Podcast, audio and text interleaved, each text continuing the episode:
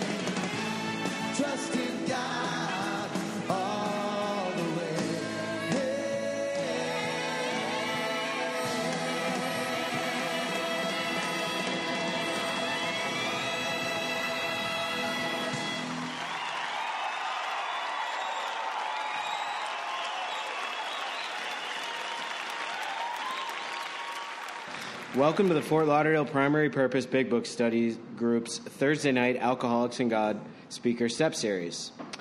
Do we have a joke? We have a joke, right? Yeah. Can we have our joke teller come up and tell us a funny joke, please?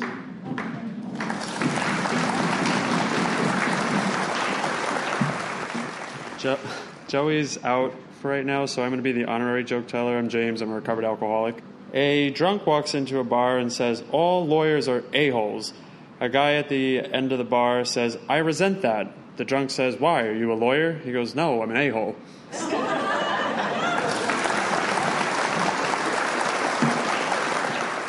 Let's give him a round of applause. Come on.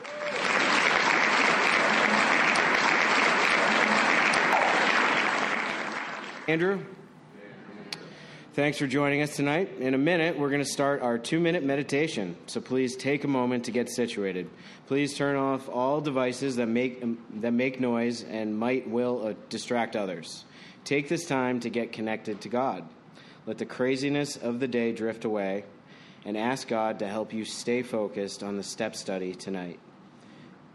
Is everybody ready? If so, let's start the meditation.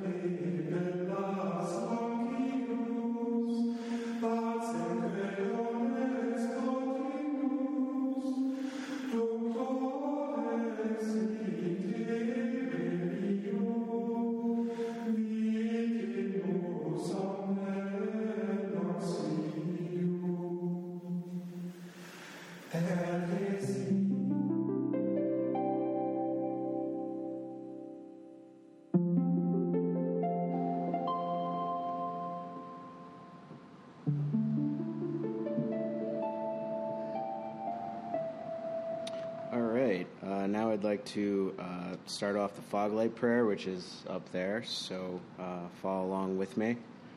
God, let your love shine through me like a fog light, so those whom are lost, sick, and dying can find your love through me.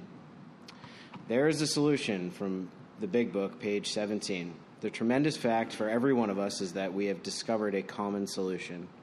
We have a way out on which we can absolutely agree and upon which we can join in brotherly and harmonious action. This is the great news this book carries to those who suffer from alcoholism. I've asked Jack to come up and read Appendix 2, entitled Spiritual Experience. We read this because the main purpose of the 12 steps is to have one, so it's kind of important to know what one is.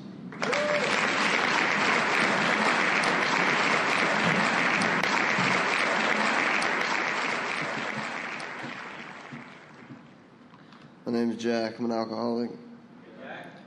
The terms spiritual experience and spiritual awakening are used many times in this book, which, upon careful reading, shows that the personality change sufficient to bring about recovery from alcoholism has manifested itself among us in many different forms. Yet it is true that our first printing gave many readers the impression that these personality changes or religious experiences must be in the nature of sudden and spectacular appeals. Happily for happily for everyone, this conclusion is er- erroneous. In the first few chapters, a number of sudden revolutionary changes are described.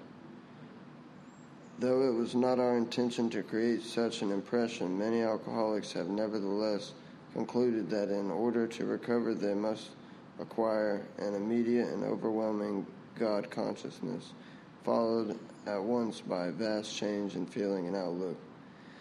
Among our rapidly growing membership of thousands of alcoholics, such transformations, thought frequent, though frequent, are by no means the rule. Most of our experiences are what the psychologist William James calls the educational variety. Because they develop because they develop slowly over a period of time, quite often friends of the newcomer are aware of the difference long before he is himself. He finally realizes that he has undergone and undergone a profound alteration in his reaction to life that such a change could hardly have been brought about by himself alone. What often takes place in a few months could seldom have been accomplished by years of self discipline. With few expectations, our members find that they have tapped an unsuspected inner resource which they presently identify with their own conception of a power greater than themselves. Most of us think that awareness of a power greater than ourselves is the essence of a spiritual experience.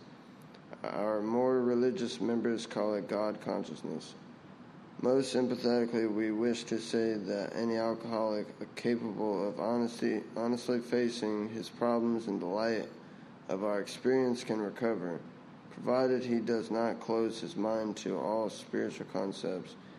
He can only be defeated by an attitude of intolerance or belligerent denial. We find that no one we find that no one need have difficulty with the spirituality of the program.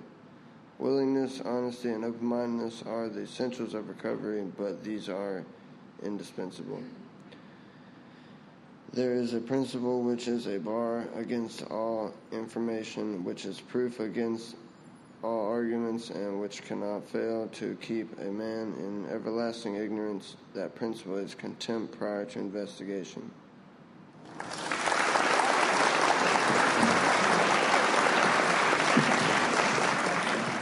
Thank you very much, Jack. Uh, please refrain from disrupting others by talking or constantly getting up and sitting back down. This is a tech free meeting, so set your phones to airplane or meeting mode or just turn it off.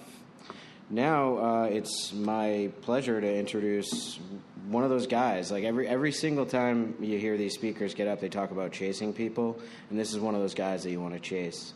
Um, one of my my very first experience, I walked into my home group, which I didn't know was going to be my home group five years ago, and I was hit by this wall of energy. And when I sat down, I started hearing this guy speak, and people around me were laughing, and I was like, "This is not what I expected out of AA." Like I like I thought I was going to be fighting off a drink for the rest of my life, 24 hours at a time. But like hearing his words, and every year that I hear his words, it's amazing how much more has been revealed to me. So just help me give a warm welcome to Pat.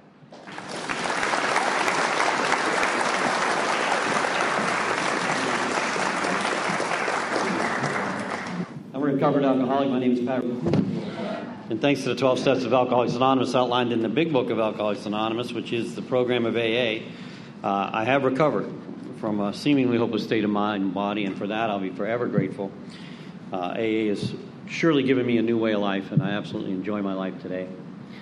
Uh, not every moment of it, but uh, as a whole, uh, I enjoy my life. Uh, you know, it's funny. We were, uh, just did kind of a nine step talk last night, and and I was. Uh, I'm always nervous when I do this stuff. I, you know, it's funny. I was sitting there just now, and uh, and from the time I get up in the morning, I think about that I have to speak tonight. You know what I mean? And and then I'm so busy during the day, I kind of forget about it. And then a couple hours before I have to speak, then I think about it again, and I get this knot in my stomach. And uh, I thought that that fear would go away after a period of time, and it just never has. And uh, but God God has me walk through it. And I was sitting there with with these guys, and and uh, like just about two minutes before I come up here, this calm comes over me, and uh, and I know that's God, you know, and uh, and just says, okay, do your thing, you know, do whatever you do, do whatever you're going to do, and, and uh, so I had that yesterday. I'm uh, in the middle of the day thinking. Uh,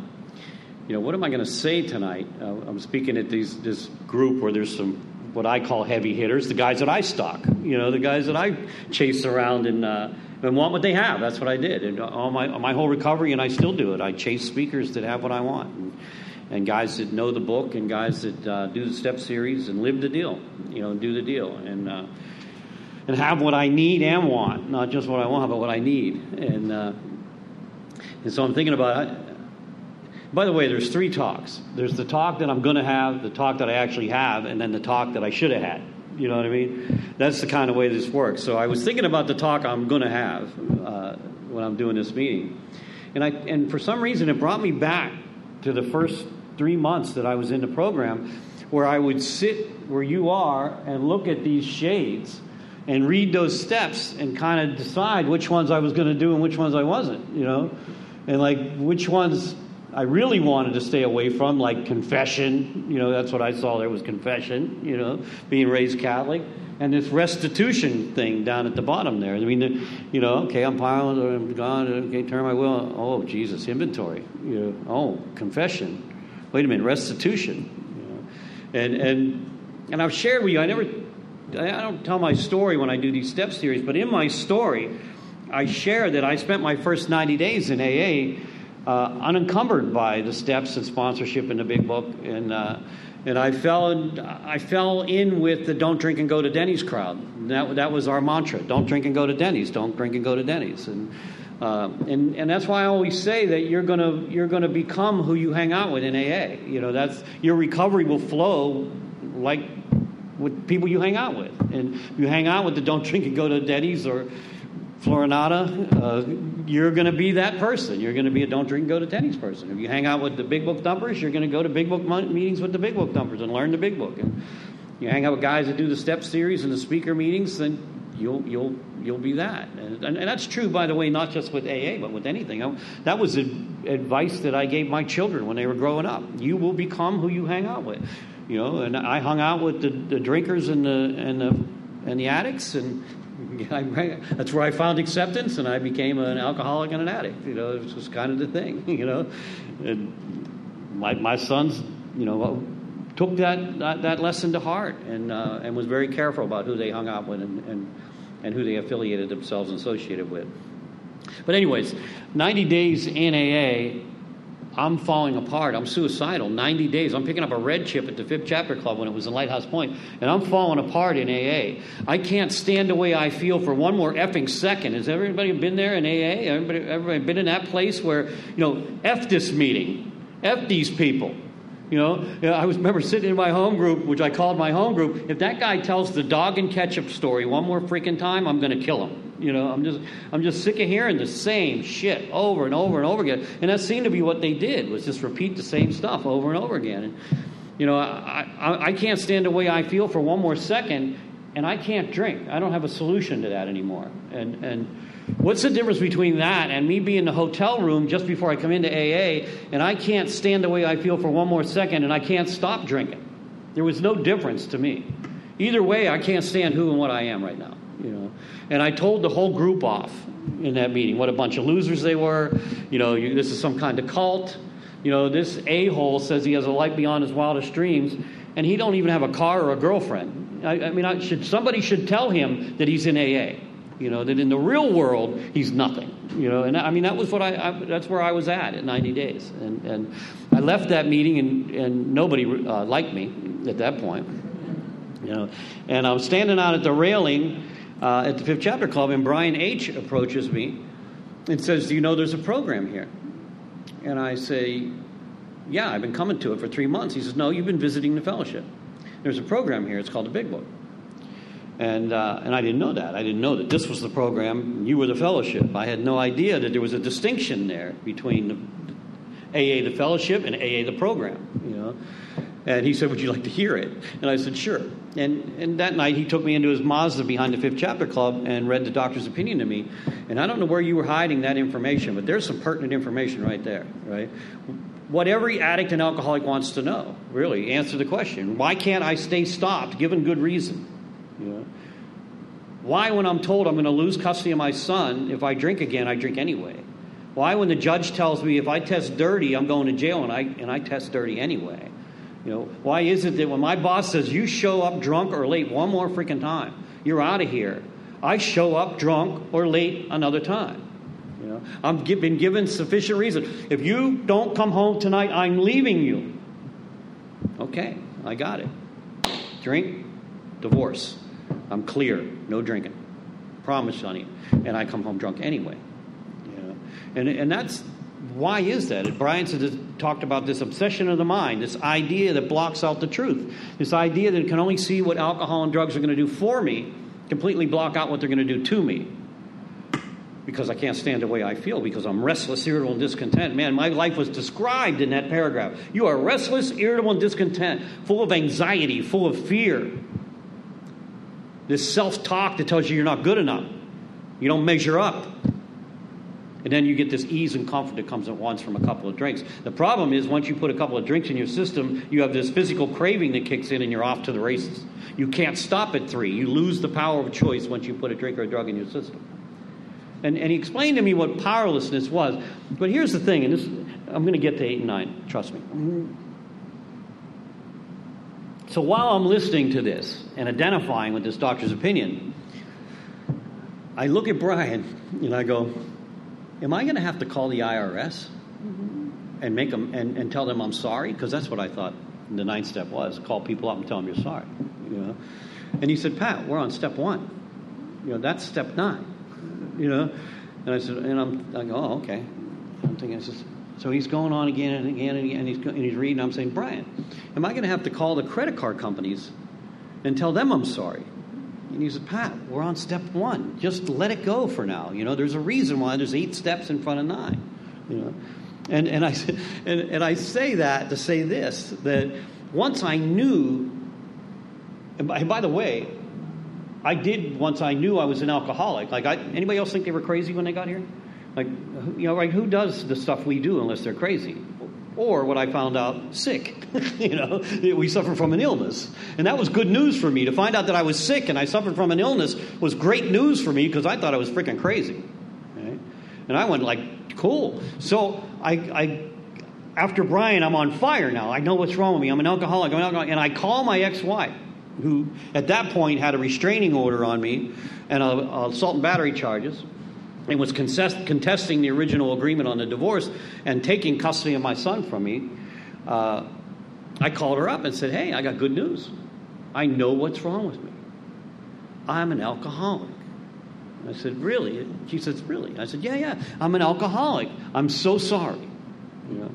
And she said, You're not. And she said, You know what you are? You're an asshole who drinks a lot. And she hung up. Right? And I didn't know how accurate that was until I started in the steps. She like nailed it, nailed it, right? But I didn't know that. You know, I was pissed. You know, I think I kicked something, broke my toe. You know, I mean, I was just raging back then. You know, and and uh, and so so what I realized is that, like we read, that some kind of personality change sufficient to recover from alcoholism had to take place for me to get the eight and nine. You know, there, there, something had to change in my something had to change in my demeanor to even give me enough credibility to show up in front of people and make amends. And and that's what the rest of the steps were about for me was finding out the truth about myself. You know, seeing where all of this was 99% of this was my fault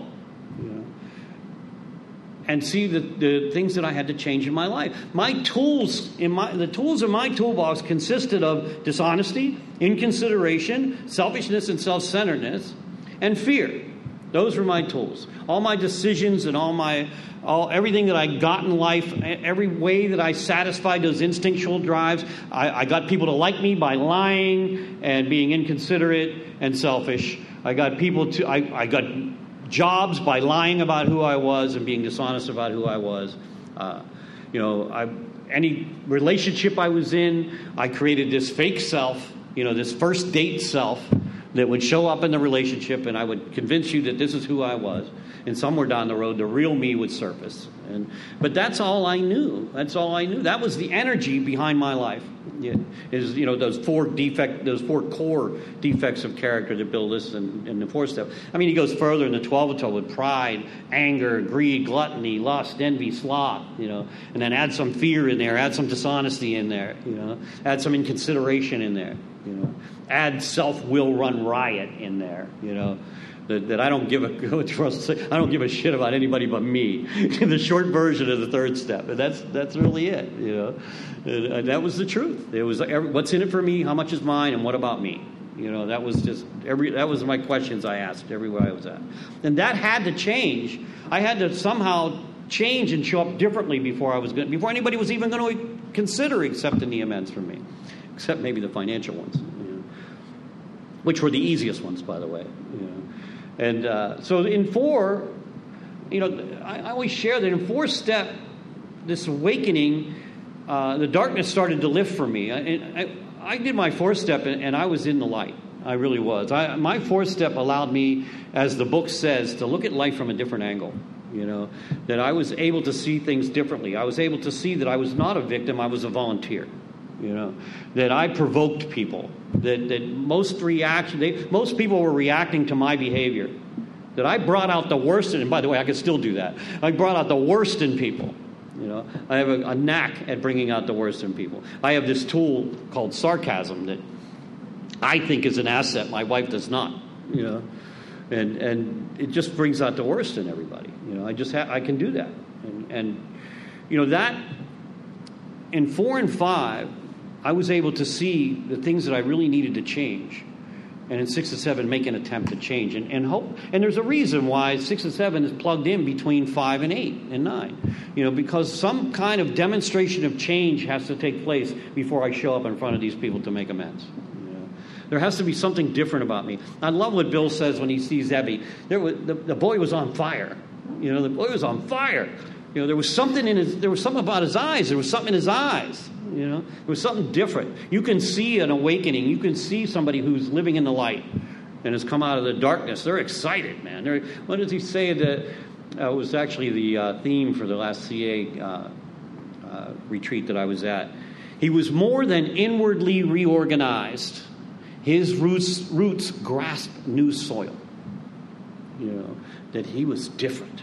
You know, and as much as he didn't want to hear what he had to say, he couldn't deny what was going on. He couldn't deny what he saw in front of him. He saw a recovered alcoholic in front of him. You know. And, and we stay that way as long as we're in the light, as long as we stay in the light, which is 10, 11, and 12. We'll talk about staying in the light. Ebby didn't stay in the light. you know, I mean, he did for, for periods. And by the way, Ebby gets a bad rap. You know, Ebby Ebby had some sober time, and Bill always called Ebby his sponsor, and he called him his sponsor by name. And, and it wasn't for Ebby, none of us would be here, you know. And Ebby died with two years sober. So and there was a period where he had seven years when he was living in Texas. So he gets kind of a bad rap. I mean, people would kill for two years sober, and, and, the, and the man did die sober. so so I, I say that to, to say this is that I knew it was more than an apology once I got to this step now. You know what I mean? I knew there was more than calling the credit card companies and telling I'm sorry that I didn't pay you. I'm sorry that I owe you $50,000. You know, it was more than calling the IRS and telling them I've been lying on my taxes all these years, which, by the way, I didn't have to do. They called me. And funny how that works out. And, and, and, and the reality of it is, by the time I get to eight and nine, I'm not in charge anymore. I'm not running the show anymore. I've relinquished control. Hopefully, some kind of spiritual awakening has taken place in seeing the truth about myself and making an attempt to change who and what I am. Humility, right? I have a clear recognition exactly who and what I am now. And what I can become with God in my life, what I can become with God's help, you know, in six and seven. And so I, I hope that I show up differently. And I want to talk real quick uh, about eight. And, and you know, the, the big book doesn't talk too much about it. What the big book says is we did eight and four. You know, we have a list of people we harm, we did it in our inventory. And, there's some truth in that. And, and, that if you, we talked about the, the uh, the genius of the way Bill outlines the fourth step. If you do it the way he has it outlined in the big book, you have everything you need for the rest of the steps. You have what you're going to read, you have your fourth step, you have everything you're going to read in your fifth step, you have everything that needs to be changed in six and seven, and you have the list of people that you have harmed for your eight step list and who you're going to make amends to in step nine. And they're usually in the first column. And, and if you have somebody's name in the first column and you have something you've done to them where you've harmed them in the, in the fourth column, uh, then you you owe an amends to them, right? So what we do is we get clear on that and we, we create another list, and that's not in the book. This is something uh, we do at our workshop, and and we take. Uh, anybody that we have in our first column on our resentment sheet that we have done harm to, we put them on this eight step list. Who did I hurt? Right? And we do the same thing with our fear inventory. And then everybody on, I like to call it a relationship inventory. The book calls it a sex inventory. I like to get a little clearer on it and say, in pursuit of sex, who did you hurt? Know, because we could hurt a lot of people in the, in our pursuit of sex. Uh, children get hurt. Uh, husbands of women that we're with get hurt. Uh, the, the person that we're with gets hurt because we're with somebody else. So there's a lot of people that we didn't necessarily have sex with that get hurt. And so we, we make a list of everybody we hurt in pursuit of sex. And then we go into other harms, which the book just touches on briefly and, and really never, never goes there. What it says is that we, we make a list of everybody we've harmed. We create another sheet called uh, harms other than sexual, harms other than relational. And that would include uh, unpaid debts, you know, shoplifting, student loans, credit card debt, the IRS, you know, uh, hit and runs, you know, B&Es, that kind of stuff, right? Stuff that the book doesn't really talk about directly. And we get them on the list. And, and one of the reasons why, one of the main reasons why I, I like doing this is that the next question isn't what did I do? The next question is what was the harm? What was the harm? Big difference. Big difference between what I did and what the harm was. You know, I stole from my mother. I mean, my mother waitressed at night, trying to raise four kids on her own. My father never paid a dime in child support, you know. And I would, like a ninja, crawl on my belly into her bedroom. All I needed was a hood, you know, a black ski mask, you know, and I would steal her tips out of her purse. You know. That's what I did wrong. That's not how that harmed my mother. My mother couldn't trust her own son. My mother had to hide her jewelry in her purse when her son was around. My mother couldn't pay her bills because her son stole her money. That's the harm. Right? I cheated on my wife. That's what I did wrong, but that's not how I harmed her. She may never trust another man in the rest of her life. She may take that hurt, that harm, into the next relationship, and that poor guy will suffer from what I did. There may have been kids involved. My kids, my oldest son, had to move from his house to an apartment because I couldn't stay sober and I couldn't control my anger. My oldest son had me as I had custody of my older son for two years, but I couldn't stay stopped. And I lost custody of my son to my ex wife. He got bounced around. Wrong versus the harm. Right? Big difference. Big, so we get clear on what was the actual harm. What am I actually making restitution for? I'm not going to go there, hey, I'm sorry, mom, I stole your money. She don't even want the money. She does not want the money. I never even realized how deep the harm went.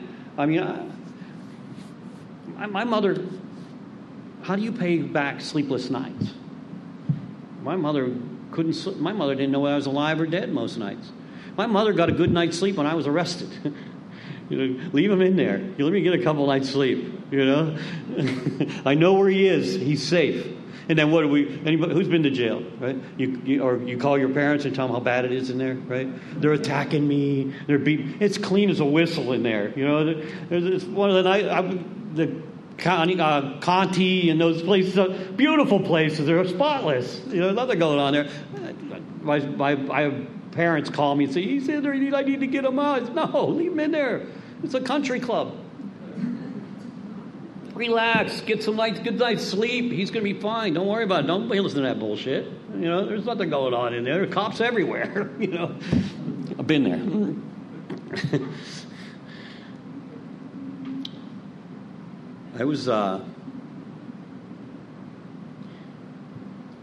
about three years ago. I almost lost my mom. My mom's a two-time cancer survivor, and uh,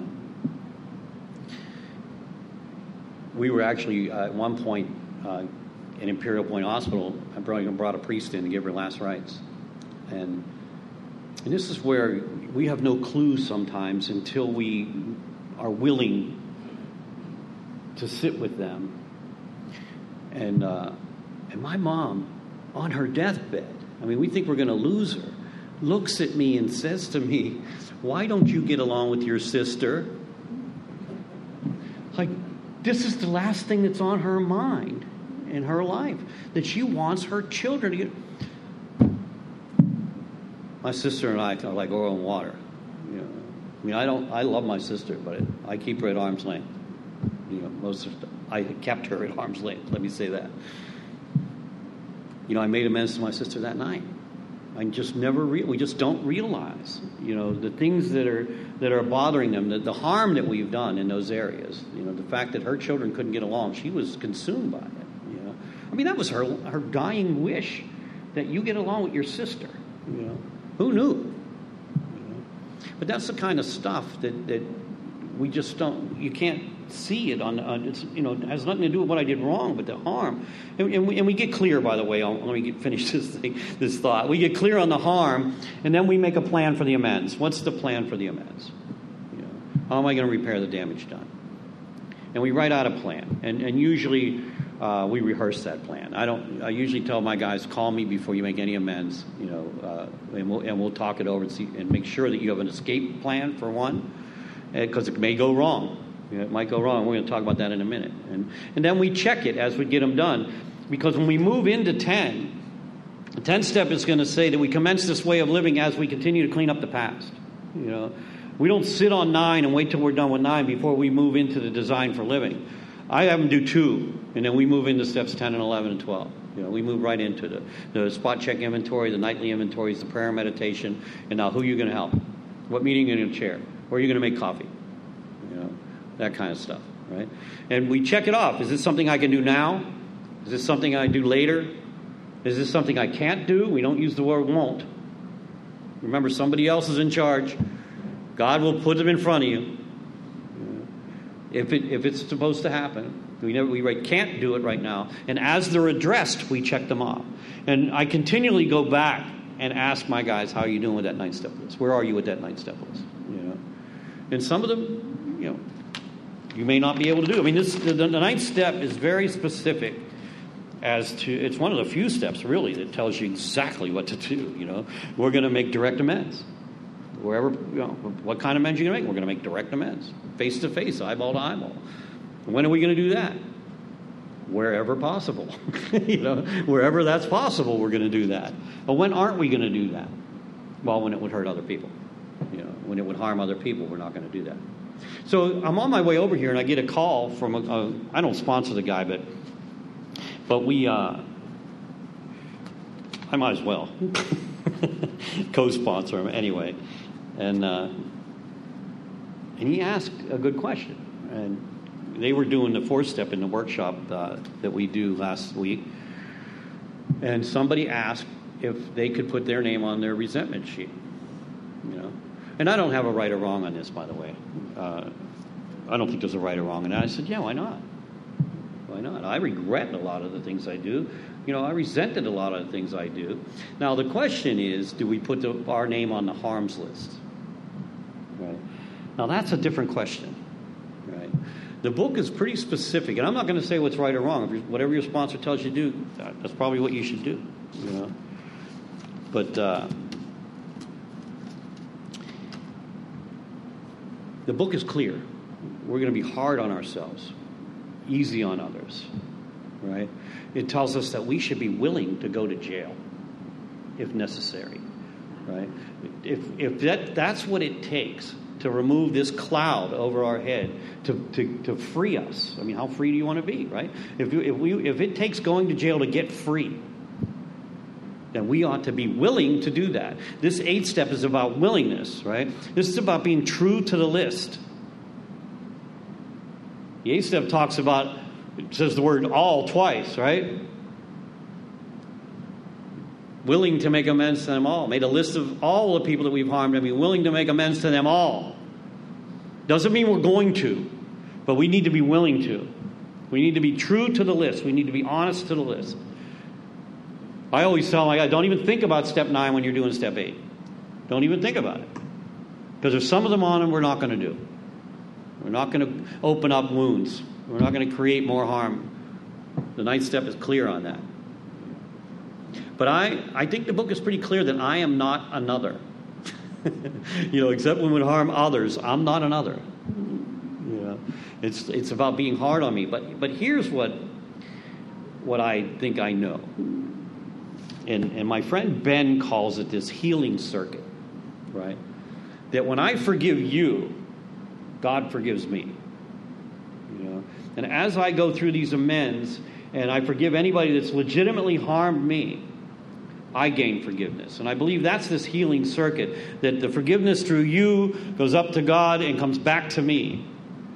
And I'm able to accept it. It was in me forgiving my father that I was able to forgive myself for my behavior because I was looking at my father and saying, How did he end up like he is? And then you look at his life and you see him with two alcoholic parents violent alcoholic parents who raised three boys and two girls and would wake them up in the middle of the night while they were drunk and use them for entertainment purposes. He had no shot at a healthy relationship. And I began to understand that neither did I. you know, he had no idea how to raise children. He had no idea to have a relationship with a woman. You know, no clue. His role models were alcoholics violent alcoholics. My role models were violent alcoholics. My father was, was a, a liar and a cheat. Let's just call it what it is. You know? A deadbeat dad. You know? But I was, once I was able to forgive him, I was able to forgive me and see where my past might help somebody else, as it says in the family afterward, right? Our deep, dark past unlocks the door for others, right? And helps them find, get into the light, You know, so I, so I don't I don't necessarily agree that we belong on the gays, but who cares? You know, I mean, what harm could it do? I thought it was a good question. So I want to tell I want to tell a story. Uh, I love telling a couple stories in the in the eighth and ninth step, and then we'll, we'll maybe get serious about the ninth step. And and one of them is about a guy named Frank Buchman, right? And and Frank Buchman is this Lutheran minister who starts a hospice for young men. Wealthy guy, his parents are wealthy, and he's living off his parents' money. And he starts this hospice uh, for young men and he wants it to be free. He wants it to be, it's an altruistic movement by him. He wants it to be free, and he takes on some partners. And his partners take control of the company, and, and it becomes a for profit corporation, right? And he is freaking pissed. You know, he is upset, resentful, angry, man. Can't get over it, can't let it go, and leaves the hospice, you know, in anger and re, with a resentment, just leaves it, lets them take it. And he wanders around for a little while and he, and he hears about this uh, Baptist minister who's, who's uh, doing a talk in Cumbria, uh, England, a guy named H.B. Meyer. And he decides to go listen to H.B. Meyer, right, on his, on his parents' dime again, right? And he travels to England to this Keswick convention. And, uh, and he's at the convention, he sees all these people going into this room, right? And and they're wandering in his room, and he's wondering what the hell everybody's going in there for, what kind of social event is going on. And he goes in there, and there's this woman named Jessie Penn Lewis doing a talk in there. And Jessie Penn Lewis does a talk on forgiveness and how we get free for forgiveness. And she talks about this healing circuit, right? That if you want to be free, you have to forgive him. And and Frank Buchman has a spiritual experience. He has an awakening in this convention listening to her talk. And the theme of her talk was forgive everybody everything.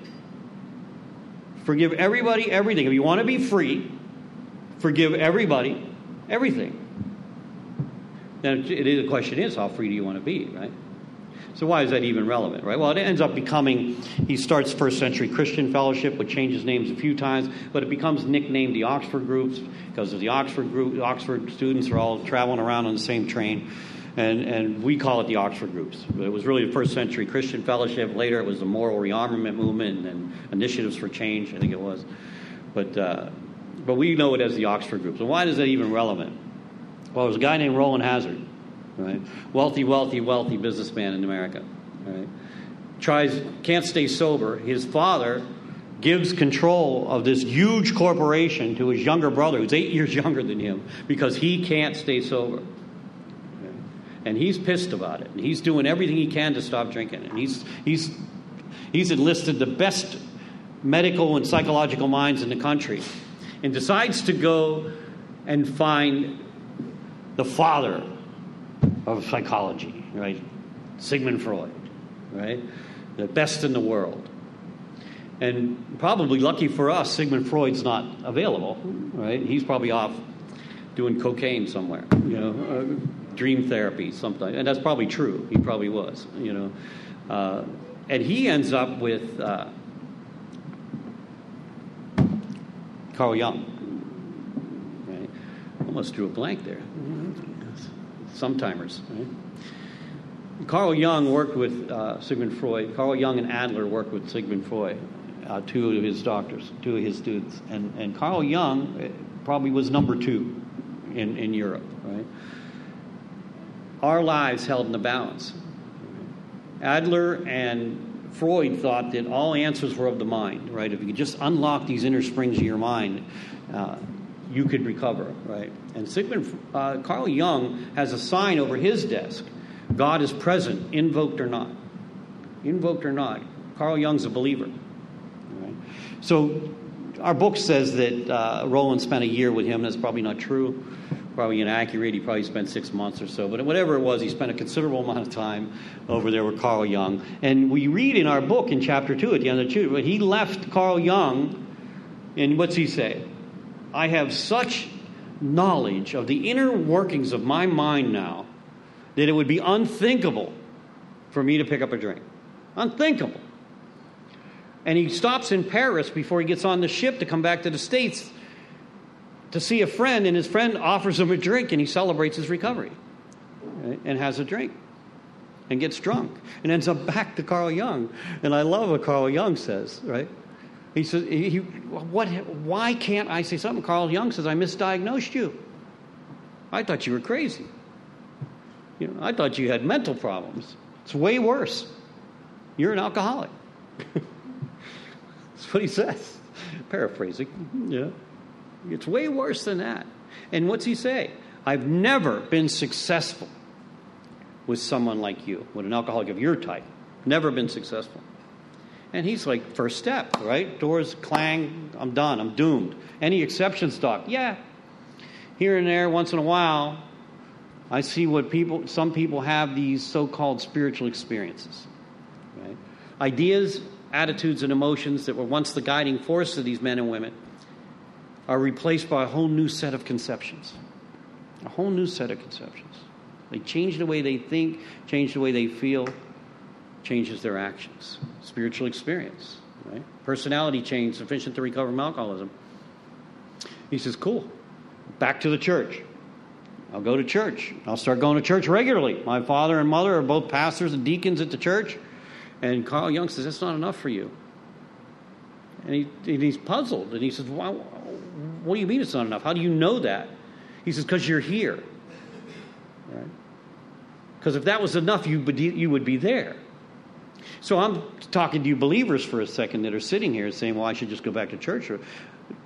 Then why are you here?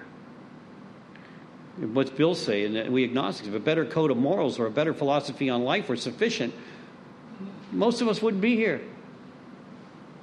Most of us would just be in church. And by the way, if that works for you, hats off to you. you know, I tried it. They don't get me. They don't get me. I was up at the altar. I, I, I was in Catholic church, and I, I was a you know when I, I'm either in or out. You know what I mean? I'm like all in or all out, right? So I'm I'm uh, I'm either I'm usher, Eucharistic minister, you know, I'm whatever. I'll be everything. CCD, you know, I'm into all of it, right? So I'm up on the altar, and, and they decide to start drinking the wine up on the altar. Right? And they're passing this wine, this chalice of this wine, and it was something new, and I can, and I hold it like dynamite, you know, and I pass it to the person next to me, and she hands it back to me. He says, "That's the blood of Christ." I said, "That's a freaking glass of wine." said, I can't drink that, you know. And, and, I don't know where everybody else is with that, but I'm not touching it, you know. you know? And they didn't like it. They didn't like it. They didn't. Maybe you don't belong here. So maybe I don't. You know. You don't understand. But anyways, he tells him, "You need more than church. You need more than church." And he decides to seek out the largest, biggest, best Christian movement of the time called the Oxford Groups. And he hooks up with Frank Buchman, and then he hooks up with Sam Shoemaker in the United States and starts to work at the Calvary Mission in New York City, you know, carrying the message of Christianity and helping other alcoholics. You know, why is that even relevant? Well, because Ebby Thatcher, this lawyer from Albany, New York, can't stay sober and his brother's running for the mayor. Uh, his brother's the mayor of Albany. He's running for the governorship, and he tells Ebby, "You need to get out of town, or you're going to blow this election for me. We don't need the town drunk around here." And he sends Ebby up to Manchester, Vermont, to the summer home, and tells him just spend some time up there till the election's over. And Ebby goes up there. He him paint the house or something, do whatever, just do, just get out of town. And and has anybody ever been up there? Never gone up there. It's a pretty cool place. We went to East Dorset. Uh, to where uh, the Wilson House is, where Bill was born behind a bar there, ironically. Uh, but grew up next door. When his parents divorced, he was really young. He was probably nine years old when his parents divorced, and he ended up being raised by his grandparents, the Griffiths, in the Griffiths house next door. It's really a cool experience. But Manchester is like this rich area, ski resort area, right up the road, about three or four miles up the road, and all these high-end shops and all these big-ass uh, Victorian homes and in Ebby's house, there's Main Street, Manchester, where all these high end shops are. And then there's a house, and then Ebby's house. And Ebby's painting the house, and pigeons start crapping on the house. And Ebby starts shooting the pigeons off the house with a shotgun and gets arrested. Right? It's not the first time, it's the third time he's arrested. Each time he's gone up there, and this, the three, two summers before, he got arrested for driving a car through somebody's house, and he got arrested for public drunkenness. This is his third strike. He's going to jail.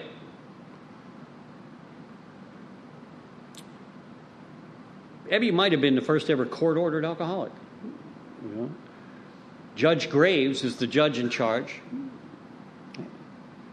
Cebra Graves and Shep Cornell, Cebra Graves' attorney, Judge Graves' son, and Shep Cornell, a stockbroker from New York, find out Ebby's in jail.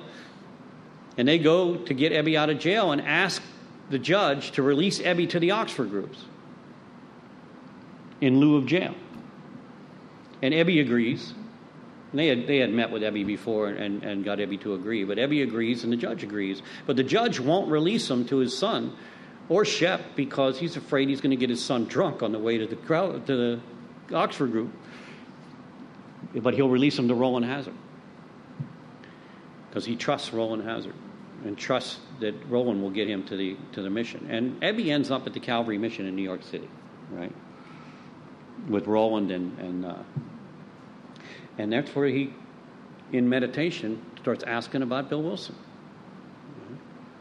And Ebby Thatcher brings the solution to Bill Wilson that he found in the Oxford groups. How Ebby, what Ebby found in the Oxford groups was our pro, was our solution, which becomes the spiritual experience, and the program of action, the tenets to bring about that spiritual experience. And that's the pieces of the puzzle that Bill Wilson was missing when he brings him to, when he inquires on Bill Wilson. Bill Wilson knew what the problem was. Bill Wilson had been in detox four times. But what he was missing was the solution. He knew about the obsession of the mind, the allergy of the body. But he was missing those two pieces. What's the solution? And how do I bring about that solution? And Ebby brings those pieces of hunger.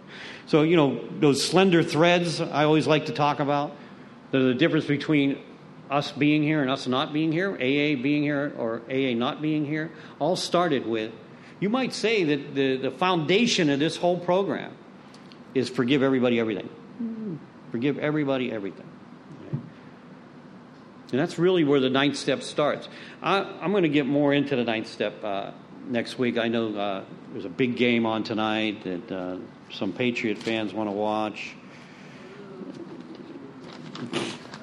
I'm a Steeler fan myself. We can both say six, right? Six. Six rings, right?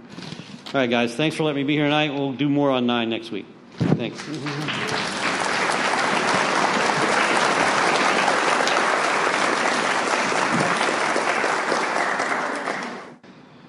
All right. Uh, can we thank Pat one more time, please?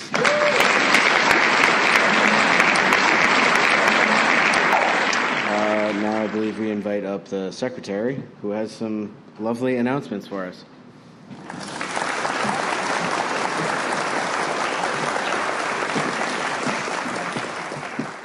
Hi, my name is James, and I'm a recovered alcoholic.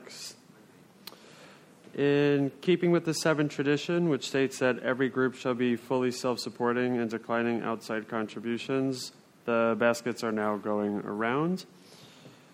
I've asked Gloria to come and read the recovered statement. We read this notice to explain why many people in the group identify as recovered rather than recovering and what exactly it means to be recovered alcoholics. Let's welcome up Gloria. Hello, family. My name is Gloria. I'm recovered. We are not cured of alcoholism, recovered but not cured. That present that presents a conflict to some alcoholics. If we were cured, we would be able to drink responsibly. No, we are not cured. The allergic reaction to alcohol will remain with us for our lifetime. But we have been restored to sanity. That was the problem. The main problem of alcoholic centers in his mind rather than in his body.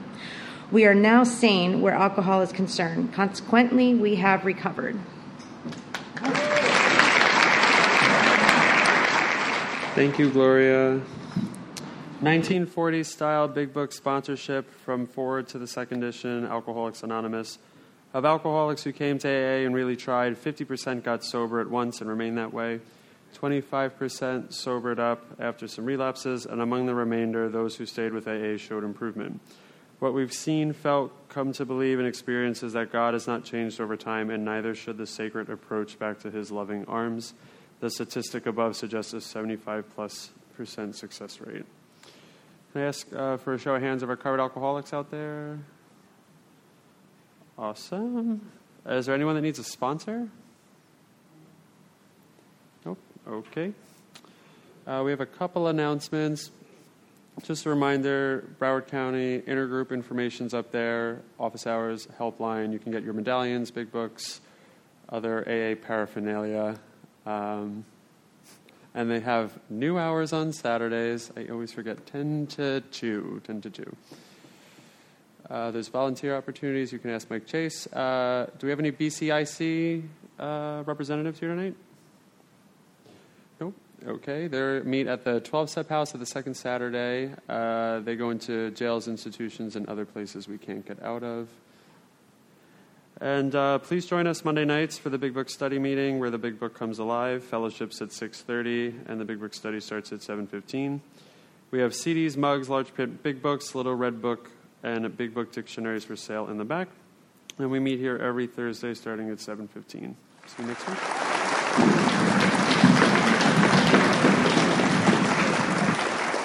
Thank you, Thank you James. Um, we have tonight's session and all the past speakers' podcasts online for free at alcoholicsandgod.org. Once again, I'd like to invite everyone to our Monday night Big Book study. And those whom wish to thank Pat, uh, please line up down the center here. Uh, and I'd like us to close with the Lord's Prayer.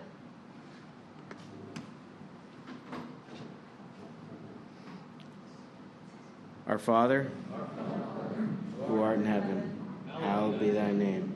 Thy kingdom come, thy will be done, on earth as it is in heaven. Give us this day our daily bread, and forgive us our trespasses, as we forgive those who trespass against us. And lead us not in temptation, but deliver us from evil. For thine is the kingdom, you all Monday night or next Thursday. Godspeed. Hey,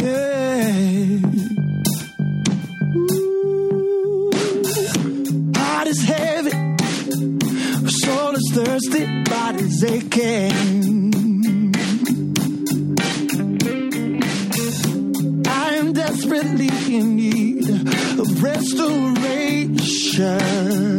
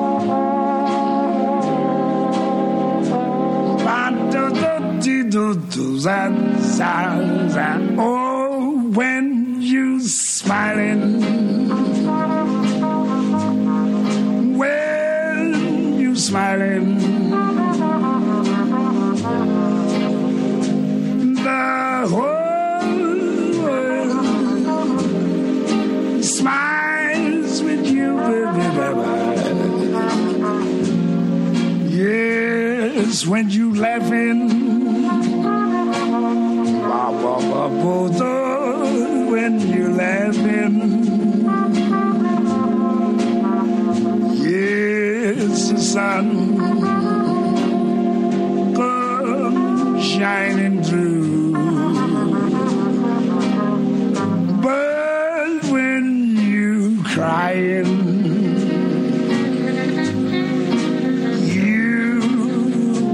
come to rain.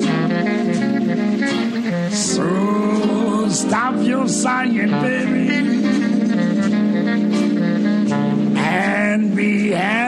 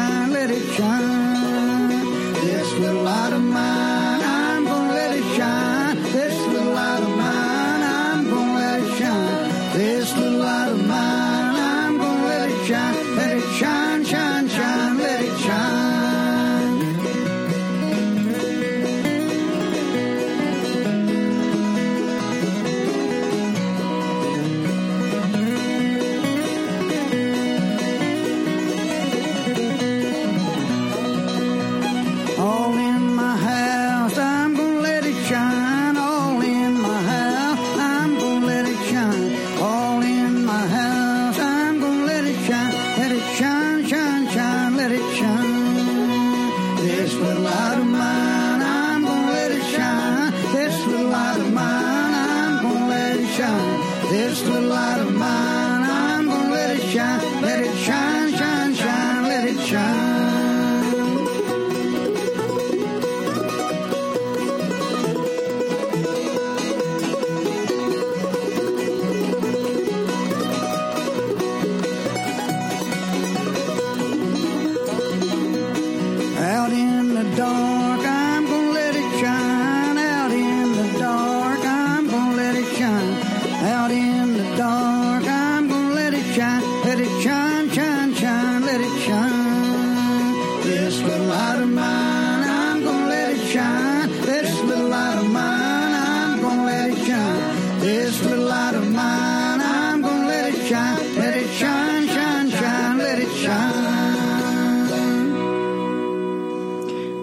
Michael Chase. Here's that song you've been asking me for for a million years. I finally pulled it out the pulled it out the corners of my mind, and um, here you go.